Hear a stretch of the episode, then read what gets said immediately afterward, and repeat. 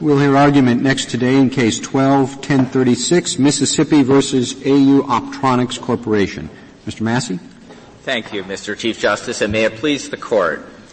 The text and structure of the Class Action Fairness Act of two thousand five, which is known as CAFA, show that it does not extend to state parents patriae actions. If there were any doubt on the matter, CAFA would have to be narrowly construed as a matter of the principles of federalism that are at issue here, as evidenced by the forty-six states supporting Mississippi before the Court.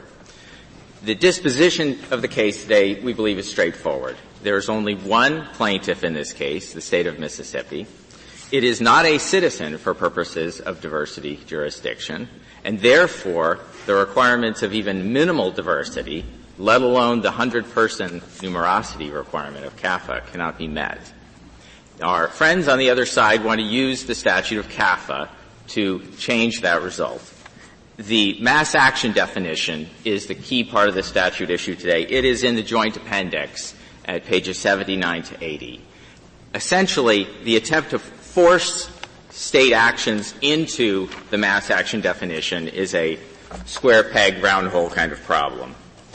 The mass action definition addresses the situation of mass consolidation or mass joinder when there are one hundred individual plaintiffs or more in a case. And CAFA provides that there is federal jurisdiction over such a case. But that does not apply to this situation.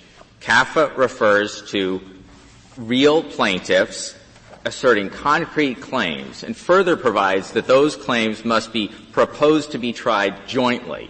None of that happens in a parents patriae case where the state is the only plaintiff. Mister Massey, with respect to that, there is a claim for restitution. I take it if the suit is successful, the money that's collected will be distributed to all the people who were affected by this conduct. Well, Justice Ginsburg, uh, that's very unlikely in this case. Uh, the plaintiffs, the plaintiff in this case is the state of Mississippi. The consumers of Mississippi have already sued in a indirect purchaser action that has been settled. So they have received compensation. The state does have a restitution claim. Your, Your Honor is correct. And at page sixty-five A of the, of the response and opposition of the orange brief, sixty-five A s- describes the restitution claim. The restitution claim seeks recovery to the state of the money, not to consumers in Mississippi. And what's likely to happen here, and frankly what happens very frequently when the Federal Trade Commission or the Securities and Exchange Commission or any other state or agency seeks restitution, the money is recovered by the state. And in a case like this, where it is very difficult to uh trace the individuals, the consumers who've been hurt. After all, we, we're talking an L C D price-fixing conspiracy. So every television, computer monitor, phone, toy, digital camera, car navigation system, there are no records, obviously, of who purchased them, and it would cost so much money. And you're asking for ten thousand dollars for each one. Pardon me, Your Honor? You're asking for ten thousand dollars for each one. Well, the, the, the complaint does pray that. As the case goes forward, the Attorney General, uh, and subject to all the procedures that occur in Mississippi, will have to make a judgment about how that money is to be distributed. In the past, what I can tell you. Let's assume a case where, forget about that the, uh, consumer action was settled. And let's forget about a case in which the damages are difficult to prove. Yes. Let's think of a case in which the damages can be determined and the state comes in on behalf of a class of consumers and says we're seeking their restitution. Does your argument change if the facts are different? Our argument it, it does not change. Uh, I would say in our case, the state, just to be clear about restitution, the state is proceeding under statutes that give state, the state the only cause of action. Only the state can sue under these provisions. If the state, the, the consumers have separate damages statutes. The consumers would sue under separate statutes in a different court. So the, the, the, uh, in a different court, meaning in Mississippi, that would have to be in a circuit court, court of law, as opposed to court of equity. But if a state were to seek restitution and to distribute it to consumers, just to be clear, our argument would not change because restitution is still a public remedy. And for years, for decades, federal agencies and states So have is this a real party in interest argument, or is it a statutory argument it, it that is, the statute requires named plaintiffs as opposed to named or unnamed plaintiffs, but plaintiffs?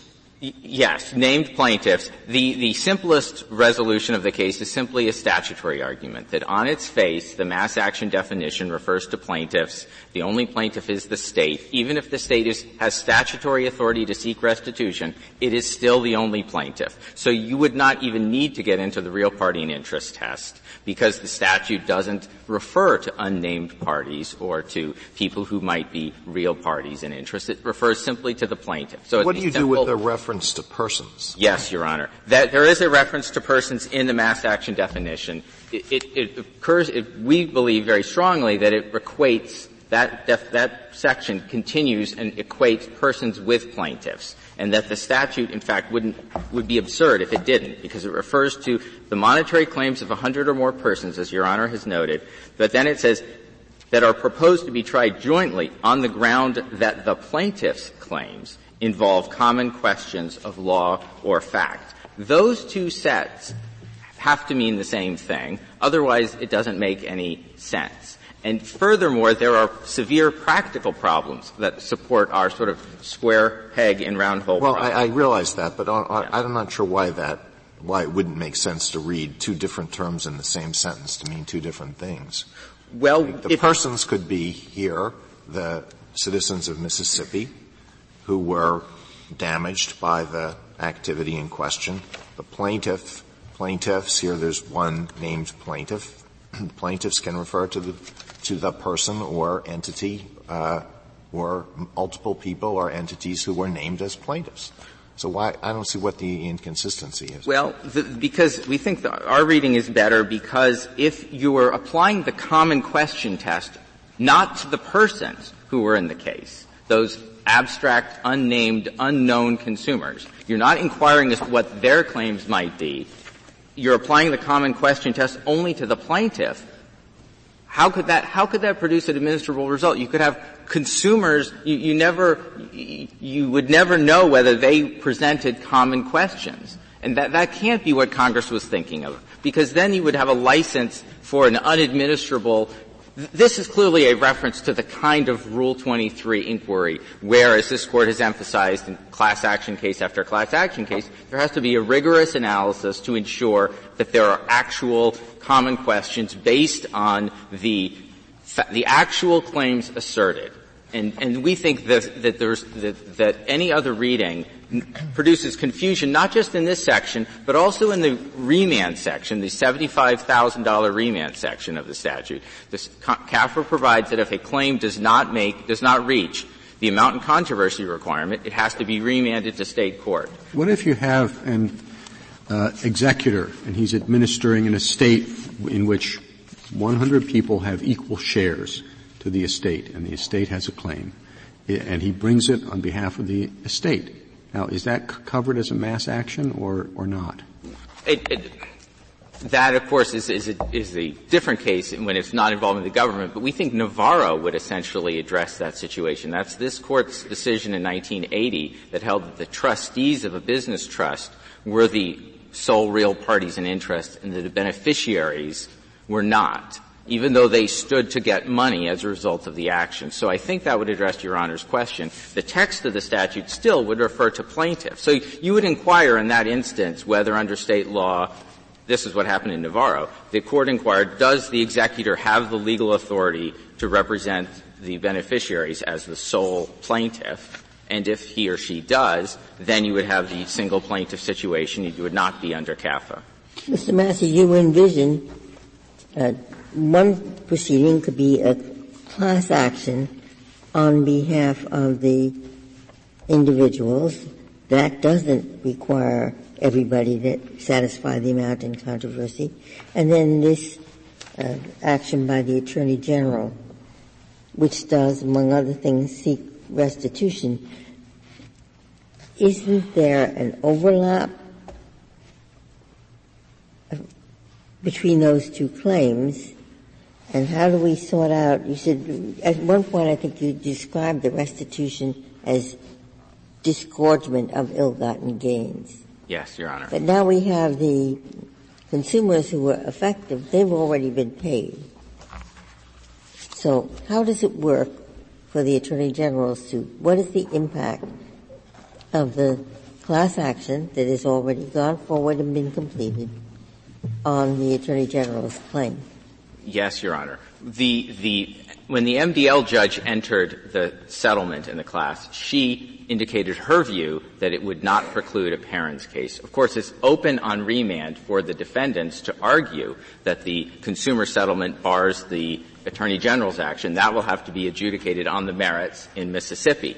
States are free to adopt different rules about this. There is no case that we have found in Mississippi squarely addressing this. There have been a dozen or so parents' cases over the last ten years. There is a case, though, in, from the state of Washington, which is illustrative. It's actually on page thirty-five of the red brief, uh, that, from our, our friend's brief, and it's a case from the Washington Supreme Court in nineteen seventy-six called uh, Ralph Winters Chrysler Plymouth.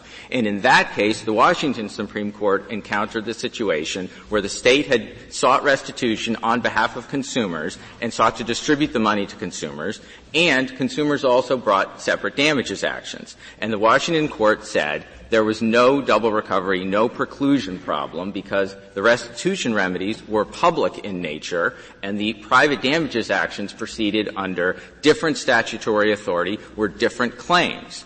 And whether Mississippi would adopt that approach, I, I don't know. But that illustrates, I think, ultimately that these are questions of state law. And there is a longstanding tradition of restitution being a public remedy. After all, the government, we, we've cited some cases in the brief invo- involving everything from rent control to energy price regulation. The government brings, the federal government, uh, as well as state governments, has brought restitution actions where it has Uh, not returned money to consumers, has sometimes um, done also sometimes has returned money, has uh, but in all those cases consumers never participate, they're never permitted to intervene. Well, then it make it would make no sense for a defendant in a class action brought by consumers to ever settle the case. It's going to have to pay twice. It's going to have to pay the consumers, and then it's going to have to pay you.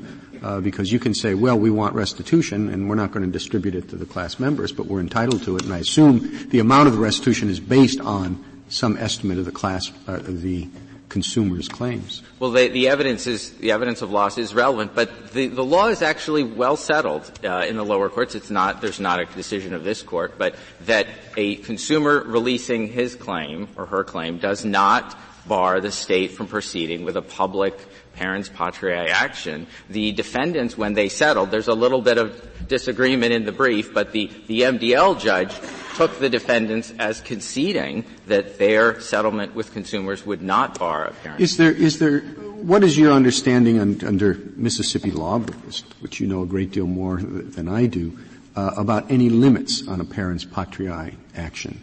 Let's say there was one purchaser in Mississippi of L C Ds, whatever, or two or three. Could you bring a parents patriae action on their behalf? That would be a very different case, Your Honor. I don't well, want I know, to, but I, I find it probably, I think, un, very unlikely. I don't, it depends on the, for example, let me, let me just. Unlikely as a practical matter or as a legal matter? Both. Both, Your Honor. There are, there are, there, uh, there's no bright line. And after all, the SNAP, which is the Lodestar parents case from this court in nineteen eighty-two involved only seven hundred eighty-seven workers. Uh, they were agricultural workers from Puerto Rico. And the court, the, one of the objections was this is not a sufficient quasi-sovereign interest to support a parents patriae case. And what this court said was that you can't just look at numbers because those people represent Uh, a public interest. They were, their alleged wage discrimination, and there was a deterrent effect, so that it wasn't really just seven hundred eighty-seven, it was the entire population of Puerto Rico.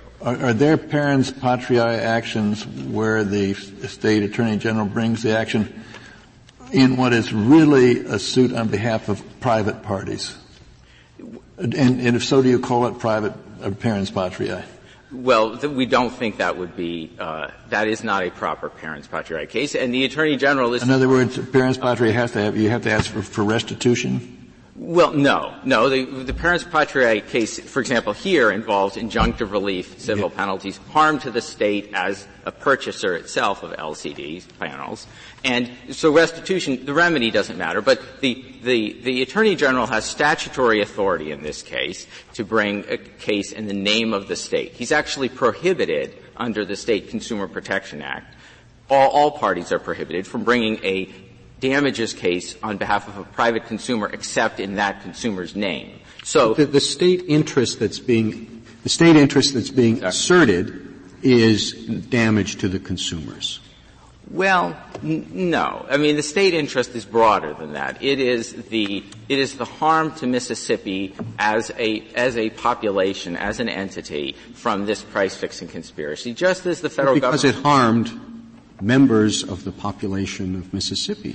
Well, right? th- yes, but I think, I think in SNAP the court discussed how the, when a harm is broad enough, it sub- affects a substantial segment of the population and affects them in their economic, uh, capacity. There are indirect as well as, in, as well as direct effects that the state could be concerned with. Now, let me just. So what, what are those? Well, in other words, there are, if, if, if people are harmed by a price-fixing conspiracy, they they have less money. They're not. They're not the they. If damage to yeah, having less money is a well, damage to the consumer. But that has a ripple effect in the economy. Price-fixing conspiracies have a public dimension, and of course, of course, if this any challenge to whether this is a proper parents patriae case or any case would be heard on the merits. I, we we know the defendants will argue back in the Mississippi courts that they have a series of defenses to why this case should not be brought. One of them will be the Attorney General should not have brought it because it's outside his authority, and that issue will be decided in Mississippi. There's a there's a case, a vitamin price fixing conspiracy case called the the B A S F case. What, what prevents what prevents attorneys general from around the country of just sitting back and waiting until every as private class actions proceed? And as soon as one settles or one, the, the plaintiffs, the class prevails, taking the same complaint, maybe even hiring the same lawyers to go and say, well, now we're going to bring our parents patriae action. We know how the trial's going to work out, or we know what the settlement's going to look like, and we're going to get the same amount of money for the state. Well, the, if there is a harm, as there was in this case, a federal criminal allegations that there were guilt, there were guilty pleas, and there were eight hundred. Well, that's got nothing to do with it, does well, it? Well, those are serious matters, and I think the. No, no I'm serious. It's a serious matter when a yeah. plaintiff class recovers for, as in this case, an antitrust violation or whatever. And and what, what's the answer? I'm sorry, well, repeating my question. There, well, I, I think the the answer is if the state has separate interests, the interest in this that the state has. Qua state, yes, it should bring cases where the public has been harmed. Of course. So the answer is that there's nothing to prevent fifty attorneys general, fifty-one, from saying every time there's a successful class action as to which somebody in my state purchased one of the items, we're going to file a parents patriae action. The complaint is going to look an awful lot like the class action complaint, and we want our money.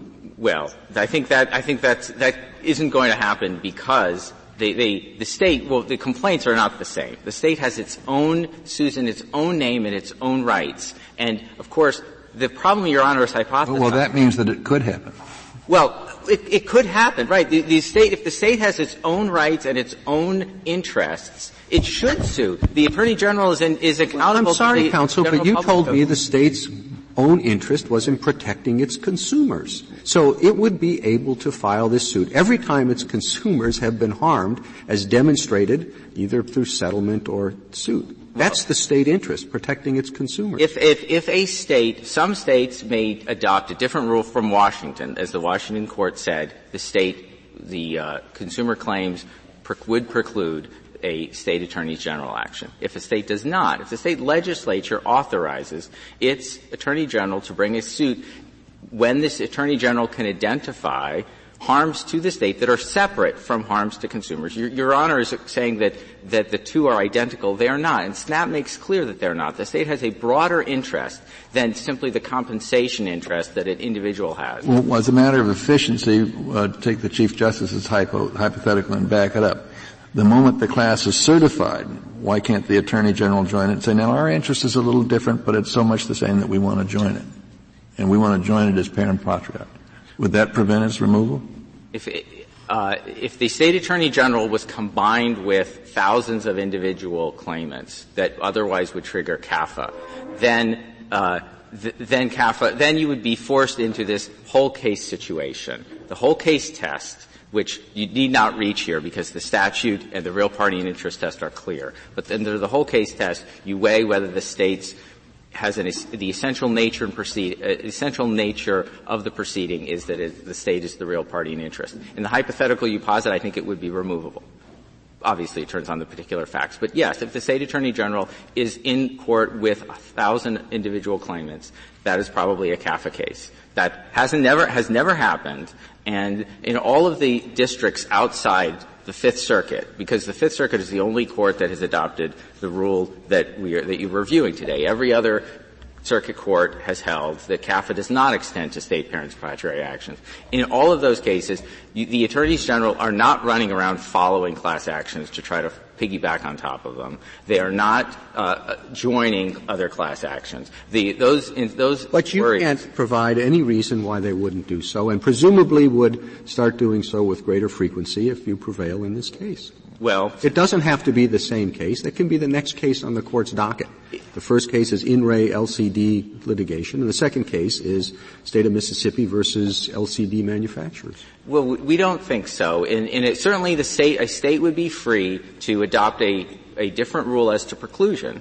In other words, a state legislature could say that if, if, if consumers have recovered, the Attorney General can't, or that the Attorney General doesn't have statutory authority in such cases. But when the state legislature has told the Attorney General to enforce the public interest and given him statutory authority to do so, he'd be derelict if he didn't honor the legislature's directive. And that's what's happening here, that in a series of cases involving uh vitamin price fixing, adulterated products, Uh, Google Street View, where Google, uh, found, uh, you know, uh, d- downloaded data from people's wireless networks. The attorney generals have responded in those cases. Those are and in every one of those about. cases, there had been private class litigation prior to the filing of. No, I don't think there has. I don't think there had been in, in virtually any of them.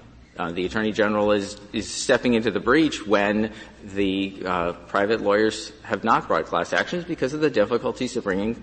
in bringing class action. Except we know that's not true in this case because we already have a settled. There is a, there was a class action settlement here. That is, your, is your view of what's called the mass action? A mass action is you have to have a sizable number of plaintiffs, each one with uh, seventy-five at least seventy-five thousand dollars at stake. Is that? Yes. Yes. And so they would all be named plaintiffs.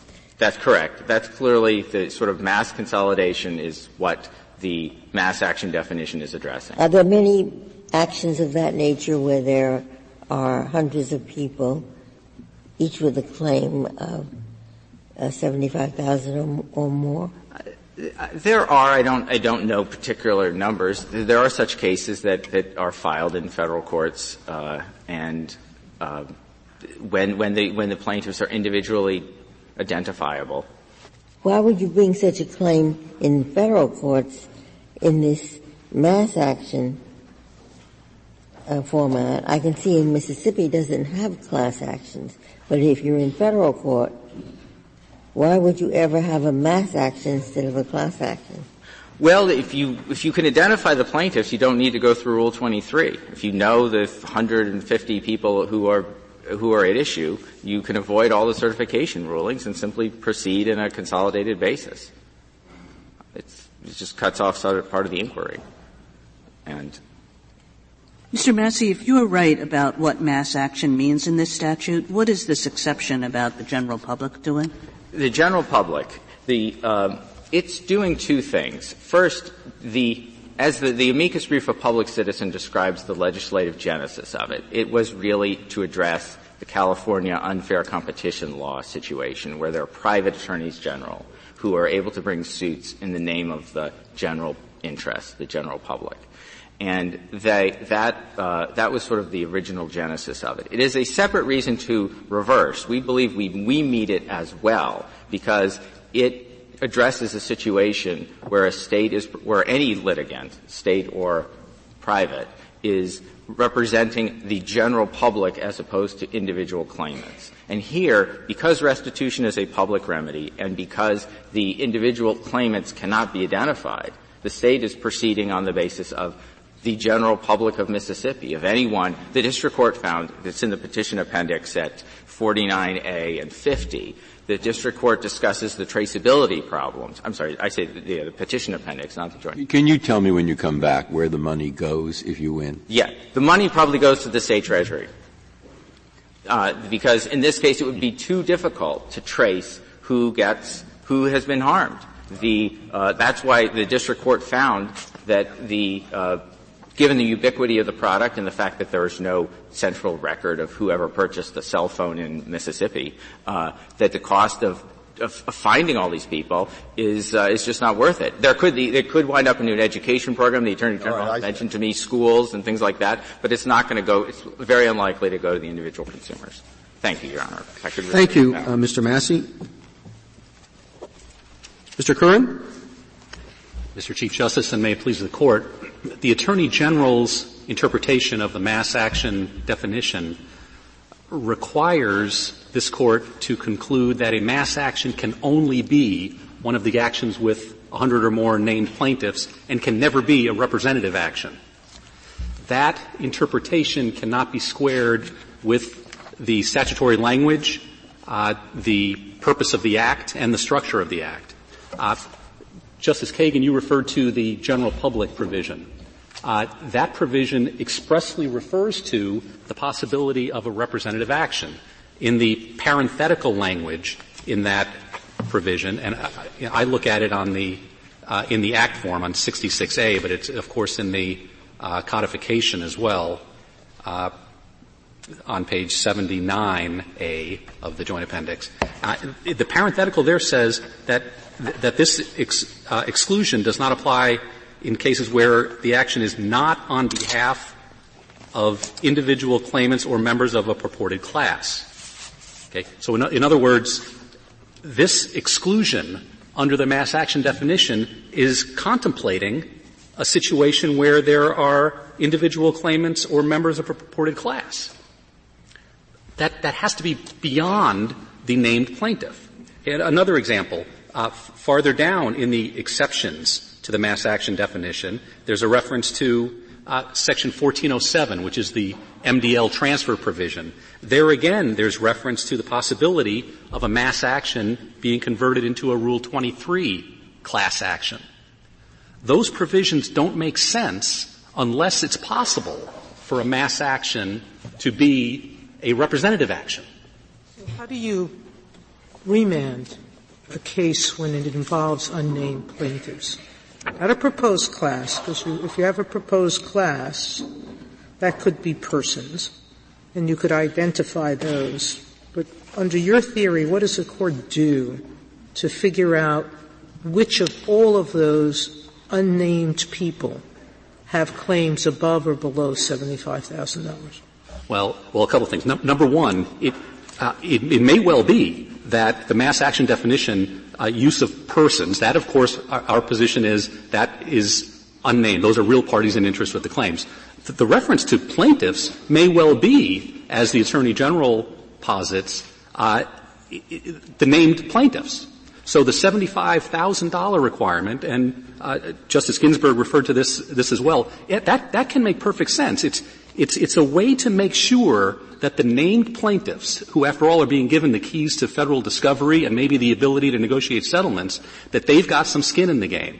That, that the plaintiffs, the named plaintiffs controlling the litigation, uh, have seventy-five thousand or more at stake. You know, this language is very reminiscent in what's in Federal Rule of Civil Procedure twenty, the joinder rule. Well, and if I look at the joinder rule, it uses persons and plaintiffs essentially in the same way. It's talking about persons being proposed plaintiffs as opposed to unnamed people.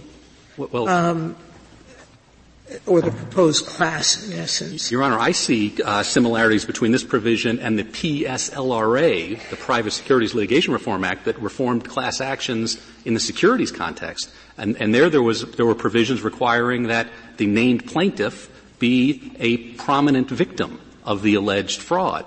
Uh, and, and here, I, I think it's got the, the similar idea that we want to make sure that the named plaintiffs have that kind of stake. And, and this is an important point, because I think there's been some suggestion that this is unwieldy, or, or does it make sense if all the claimants under seventy-five thousand get remanded? But, but re- recall this Court's jurisprudence on supplemental jurisdiction.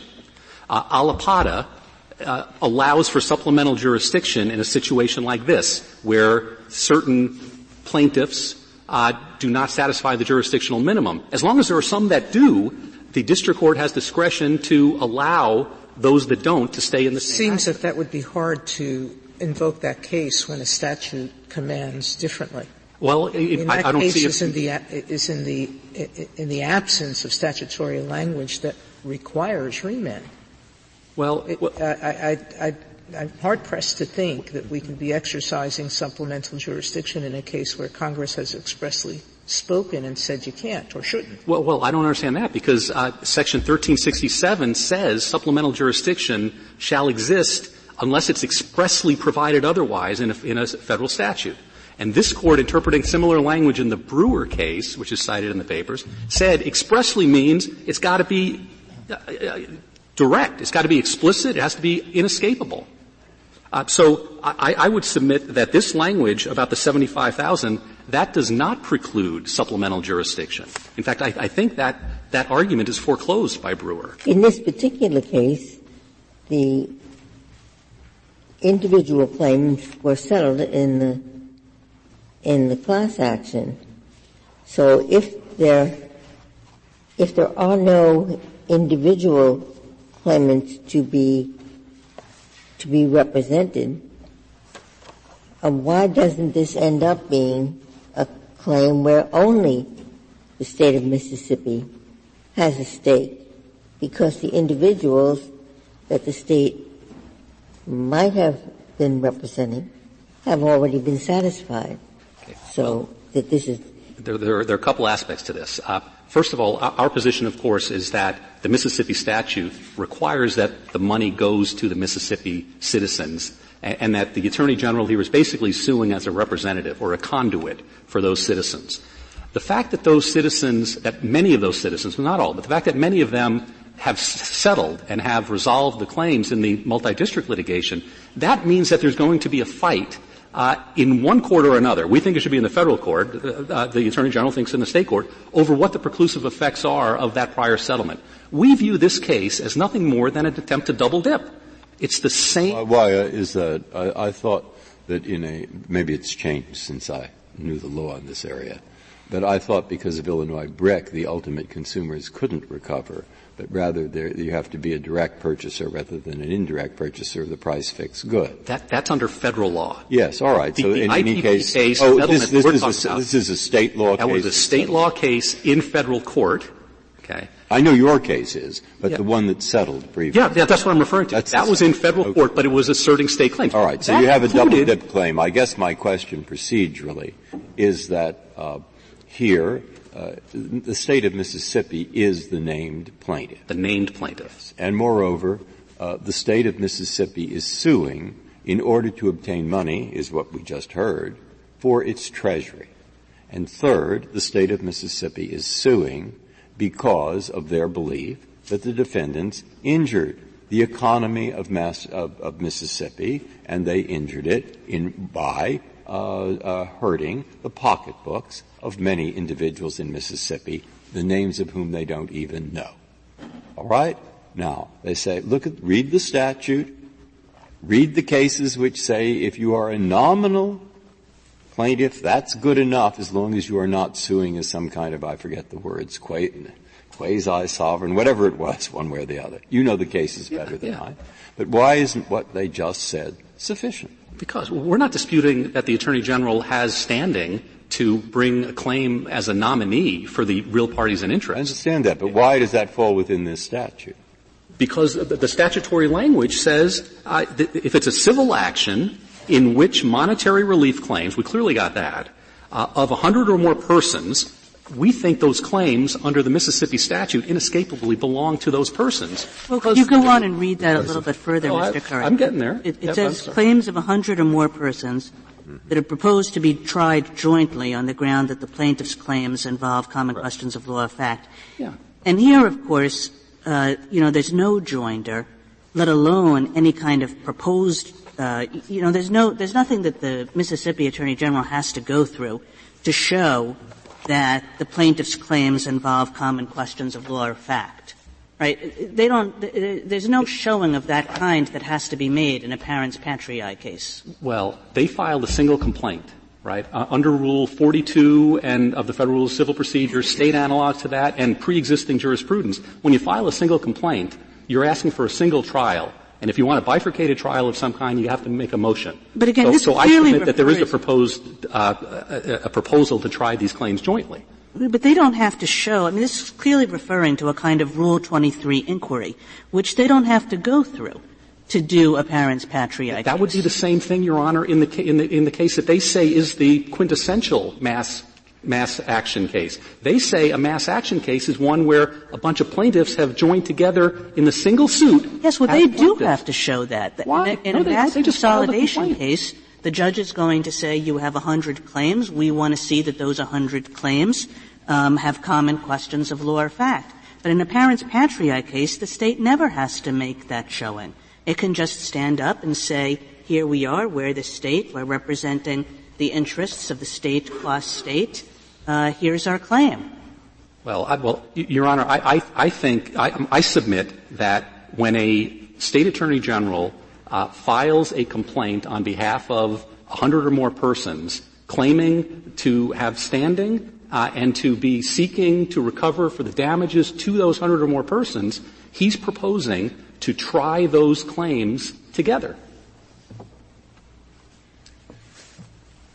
And and and as to as to whose cl- whose claims they are, I mean, the, the Mississippi statute is pretty clear uh, that the claim for restitution is is uh, at, to, to, is necessary to restore to the persons in interest, the victims. Yeah, but the, the Attorney General says that that's that's not what's going to happen here.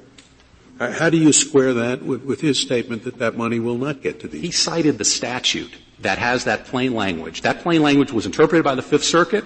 Uh, there are, it, it's a model act that's been interpreted by the, uh, state Supreme Courts of other states, uh, Iowa and Arizona. They looked at that language. Oh yeah, the money goes to the people. He says, just you, like can't, the statute he says you can't even identify those people. Well, that, that is, uh, that doesn't hold up. I mean, obviously those people were identified in the class action. They're getting the money that's being distributed. Uh, people can turn in receipts. There are records. Every antitrust case has this issue, identifying the victims and compensating them. There's no different here. Uh, and, and, and, and another thing, that there was a suggestion that, oh, everybody in the world has L C D panels, that the period of time at issue in this case was nineteen ninety-six to two thousand six. L C D panels, which we now take for granted and are ubiquitous, back then were just an emerging technology. And, and for that, I cite to the Attorney General's brief on uh, uh, page thirty, uh, mm-hmm. uh, their complaint, page thirty-two A of our cert op, paragraph one oh four, which acknowledges that L C Ds weren't even the leading technology for televisions uh, back during this period of time. Well, what about this? I can understand uh, a, a complaint where they've taken one hundred individuals, or one hundred two, and they list them as plaintiffs, and they don't call it a class action. And that would fall right within the meaning of mass action if the numbers are right. That's right. But if we take your approach and depart from that mechanical but simple, simply administered uh, ma- uh, interpretation, what was worrying me, and perhaps you can help with, help me with that, is that there are perhaps all kinds of state actions where one of the motivating reasons is behind the lawsuit is some person hurt our citizens. And so now we will get into the instantly interesting but very difficult question of, well, when you say hurt your citizens, you mean hurt them by giving them rise to an independent cause of action for each of them, whom we don't know who they are, and we don't know if the statute of limitations has run to some, and we don't know if others have other disabilities, but nonetheless we're not certain this suit is entirely for that. It may be mixed up with other things. Do you see the problem once I start down your road? I do. I've I do. departed from the clear and simple. Okay, but, but to be clear, the, our in our position, the only basis we have for removal here is the inclusion of the restitution claim, which under Mississippi law says that the claim belongs to the citizens and it's their money. Okay. If that claim wasn't that in this action. Be, that, that seems to be disputed, because I understood Mister Massey to say that the restitution claim would go to the state. And you say that, that the restitution couldn't go to the state. That's right. There is a dispute uh, on that issue. Well, you can hold him to that, and, and I guess he can say, no, I don't want to be held to that, or well, I am, but that would seem to be not for this Court. Once we get money, that, we don't care where it goes. Yeah, but can we not take him at his word? He said it wasn't. Well, the, the Mississippi statute is clear. The Attorney General cited that. The case law is clear on that. Uh, so, and the Fifth Circuit found that Mississippi law required the money to go to the individual. I think this Court should defer to those prior uh, rulings of, of those courts.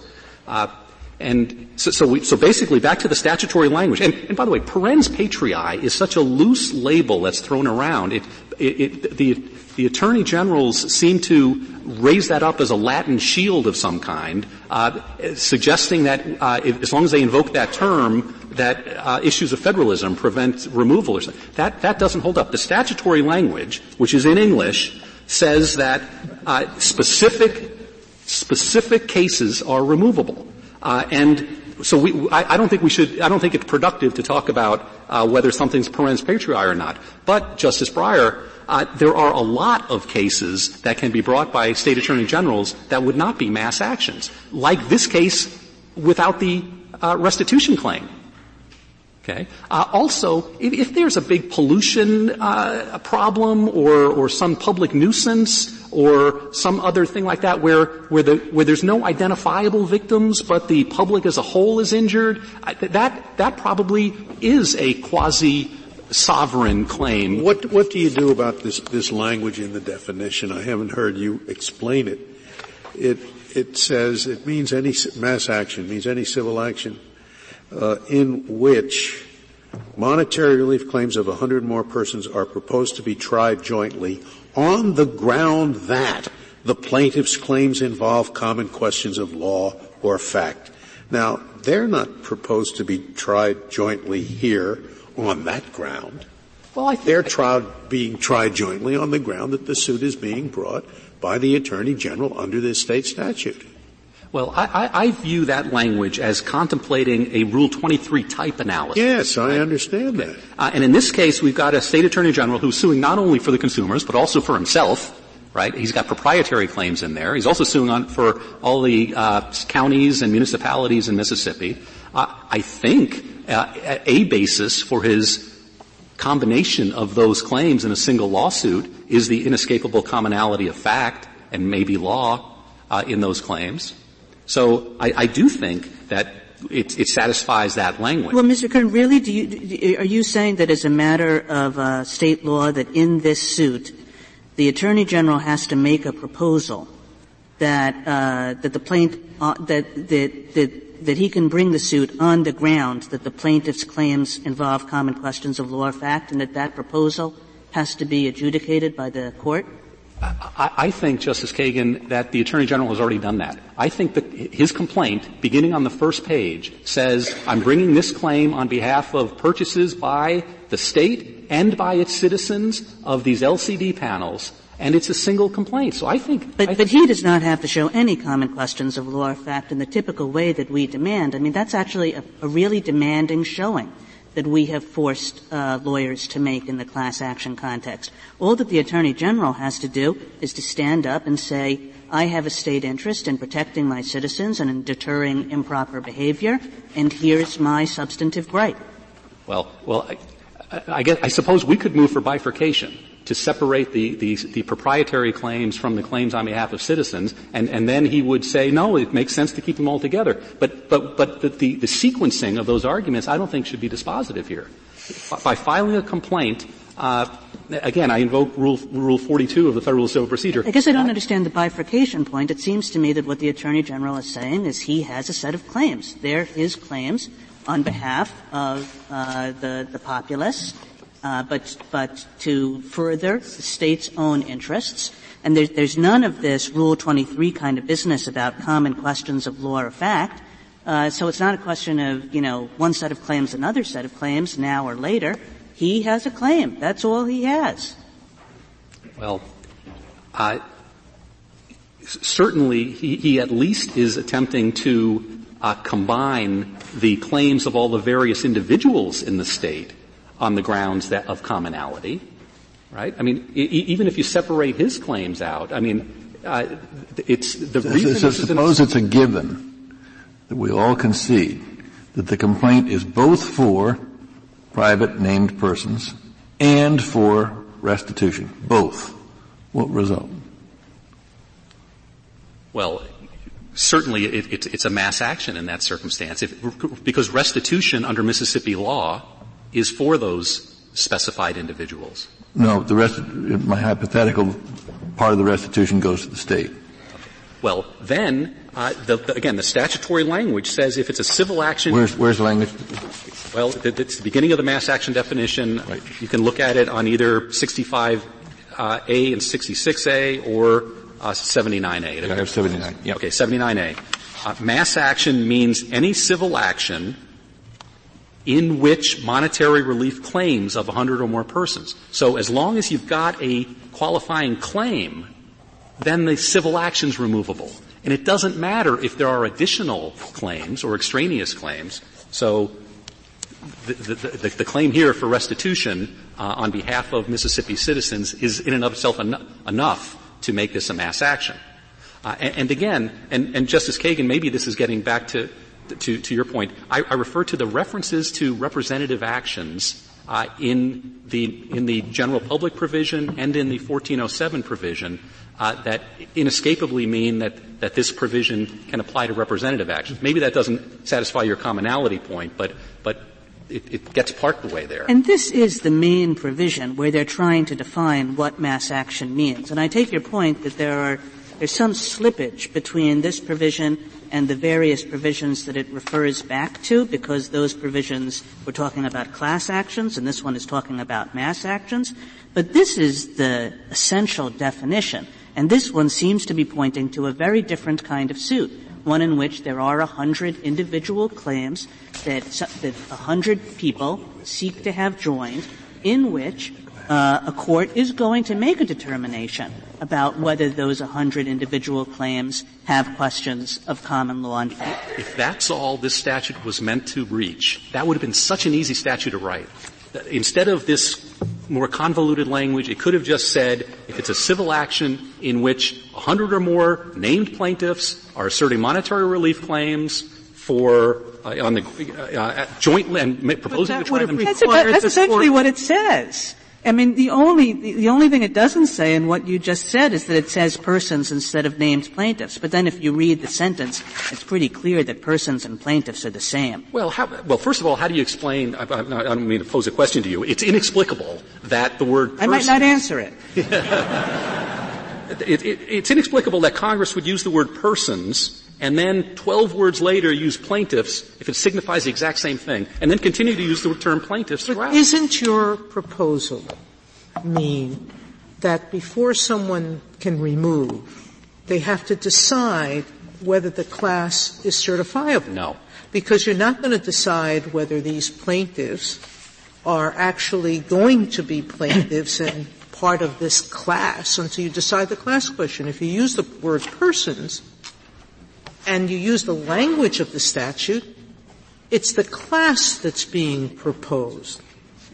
It's the named plaintiffs and the class that's being pr- proposed of persons that are being proposed to be tried together. There's another provision in here that is incorporated into the mass action. You know, you re- recall that if something qualifies as a mass action, then the provisions dealing with, with class actions apply as well.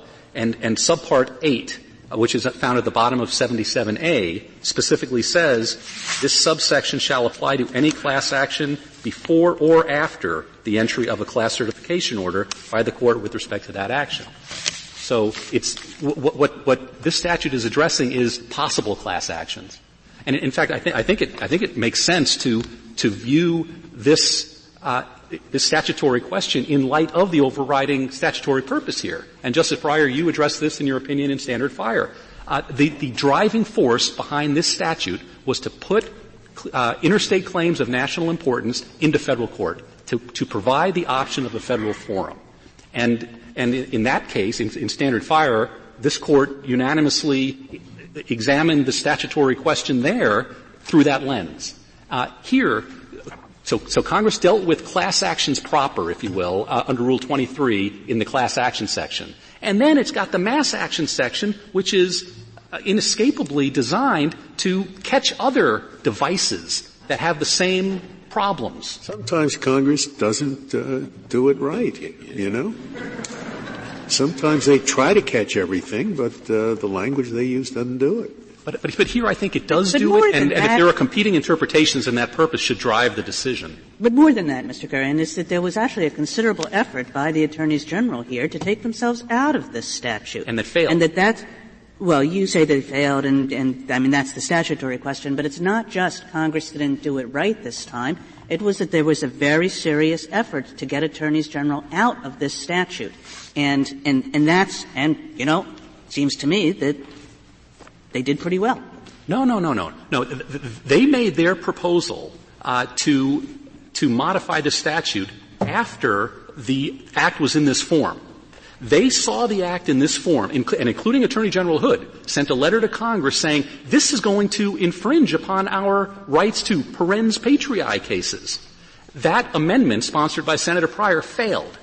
So, so I, I think the only conclusion that can be drawn from that is that Attorney General Hood and many of his counterparts at other states saw this problem, saw this, this threat. Now, a response that some on the Senate floor gave to that, to that proposal was, it's not really necessary. But the reason it wasn't really necessary is because the bona fide interests of the state were already protected through the local controversy rule and through the uh, general public exception. Congress did not intend for state attorneys general to be able to use their offices to, to hire outside counsel, out-of-state outside counsel, to copycat a class action complaint from an M D L, maybe bring they, it again. Maybe they didn't, but if you look at the committee report, what is the definition of mass action? And it is, and under this new subsection D eleven, expands a jurisdiction over suits that are brought on behalf of numerous, numerous named plaintiffs. Numerous named yes, plaintiffs. Yes, I'm familiar with that sentence in that Senate report. I, I, I'm also aware that that Senate report was issued uh, and dated a week or ten days after Senate, after President Bush signed this act. So I, I question its value and its credibility. You mean it's contrived legislative history? uh, but, but, but, but even if it somehow could be considered, uh, that, I don't think that's, that sentence is definitional. Th- that certainly is one alternative to, uh, to conventional class actions that Congress was concerned about. Our point is it wasn't the only one. Congress was trying to close loopholes and trying to prevent abuses, and a miserly interpretation of the class of the mass action definition would undermine that uh, that purpose. Uh, now, uh, in my remaining time, perhaps uh, not Justice Kagan. At the end of the day, there was no carve out in the statute for attorney general actions, even though that was sought. But the act does reflect some sensitivity for federalism concerns. It's got a an exception for situations where states are the primary defendants or state officials are the primary defendants. There's also a notification to state attorneys general uh, it, when there's a settlement of a class action. Those kinds of provisions show that Congress was trying to be sensitive. It, it was horse trading. It was cutting deals. It was log rolling. It coming up with, with an act here that was at, at once sensitive to, to federalism concerns, but also trying to solve the very real abuses that it had identified. Uh, so, and, and uh, on the federalism point, the Attorney General's brief has a lot of citations to uh, uh, eleventh Amendment issues uh, and some of this Court's precedents dealing with state sovereign immunity. I submit that those precedents and, and that amendment uh, deal only with situations where the state is a defendant. Uh, and here, where we're talking about the state as a plaintiff, And the only intrusion we're talking about is removal from state court to federal court. Uh, that, that's not on the same playing field as uh, that the authorities relied on by uh, the Attorney General. Uh, a, a couple of other things. There was a suggestion in the reply brief that the complaint here was not, in fact, a copycat case, uh, copycat complaint, but instead was uh, a summary of the federal indictments, uh, and that that explains the uh, eerie similarity between the class action complaint and the Attorney General's complaint. That, that's just factually not right. The some companies who were defendants, like like my client Toshiba, was never charged or convicted of anything in this case. Yet we're a defendant in this case, uh, and that's because we were a defendant in the class action case that was copied. And in fact, the indictments against some companies bear very res- little resemblance to the complaint that the Attorney General has filed here, uh, in terms of the duration of the conspiracy and the subject matter uh, of the uh products that are alleged, were allegedly price fixed. Unless there are any further questions. Thank, Thank you. Thank you, Mister Curran. Uh, Mister Massey, you have four minutes remaining. Thank you. Um, Mister Chief Justice, and may it please the Court, the issues that I'd like to raise on rebuttal are limited. The, the most important thing is that jurisdictional schemes should be simple, simple, administrable, predictable. The simplest route The simplest interpretation is the one we have shown, that these, the statute is directed at actual plaintiffs with concrete claims that are proposed to be tried jointly. The only thing our friends on the other side have pointed out is the use of the, is the word persons. Justice Sotomayor is one hundred percent correct that the word persons is is an echo of Rule twenty, of the joinder rule, which also refers to persons and plaintiffs. So the fact that Congress used the word person once in the mass action definition simply confirms our point that the statute is really directed at the mass joinder, mass consolidation situation, and does not have anything to do with actions by sovereign states. Their primary argument seems to be that the Attorney General doesn't really own the claims in this case, that these are claims that are owned by the citizens of Mississippi. That is a classic state law issue, which should be raised on remand in the state court. A very similar Mississippi... You, did not the Fifth Circuit decide that state law question? I, no, Your Honor, we don't believe so, that the Fifth Circuit ruled on its, the interpretation of CAFA and said that for purposes of the statute, the, attorney, the claims were removable, but it didn't decide the Attorney General's authority to sue in the name of the state under the statutes which give him that authority. Uh, the, I don't, we don't think the Fifth Circuit, uh, decided that question, and I read the red brief at page thirty-three as saying the Attorney General's authority is not at issue here, that we assume the Attorney General has the authority to bring the claims in the complaint as he pled them, which is the restitution claim in the name of the state. And the, the there was a decision in Mississippi in two thousand six, the only really relevant authority, it's called the B A S F case, and there a lower court in Mississippi, the Chancery Court, upheld the Attorney General's authority to bring a very similar parents case. What, should what I he do? says is in the sta- in the complaint, it says, I praise that the defendant be ordered to restitute any and all monies for the purchases of its citizens. All right. Now you look at the statute he quoted, the Mississippi statute, and it says there is the authority to have restitution to restore to any person in interest any monies which may have been acquired by means of a practice prohibited. So he says that sounds as if what you're talking about is you want restitution, though given to the state.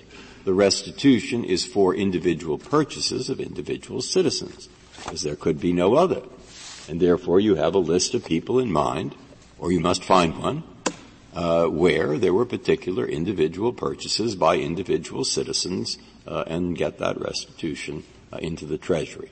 All right, now that's, I think something like that was his argument, and I wanted to know what you were going to say. Are you going to give up these last five words and the purchases of its citizens? That, what? That's what I understood the Fifth Circuit to have held. Well, what the, the what the, what the, what the prayer for relief says is the restitute to the state. Right. For its purchases and the purchases of its citizens. Yeah, and the purchases so, of so its citizens. So the state will get the money. I know they'll get the money, right. But he's saying to get the money you have to say which money. Well, it, and to get the money, which money, means you better have a list of the individual people who bought something, for otherwise there is no such money, and that's enough to make those, in respect to this paragraph, individual people whose claims the State of Mississippi is pursuing. Something like that is his argument, and I just wanted to know your well, response. The, the, the, the evidence will be proven through statistical aggregate evidence rather than a list of names. The list of names is impractical. The, the, the State will show basically on that, the basis that, that of gross sales. That has to go with sales. The facts of this case. Don't yeah. go with the facts. Go with the with the the the point, which is that you in in in in a normal case aren't you in fact suing for the citizens, for named citizens or in, citizens? In many cases, we are. It is still a public remedy of restitution. In many cases, the, the individuals may be identified. Thank you. Thank you, counsel. Counsel, the case is submitted.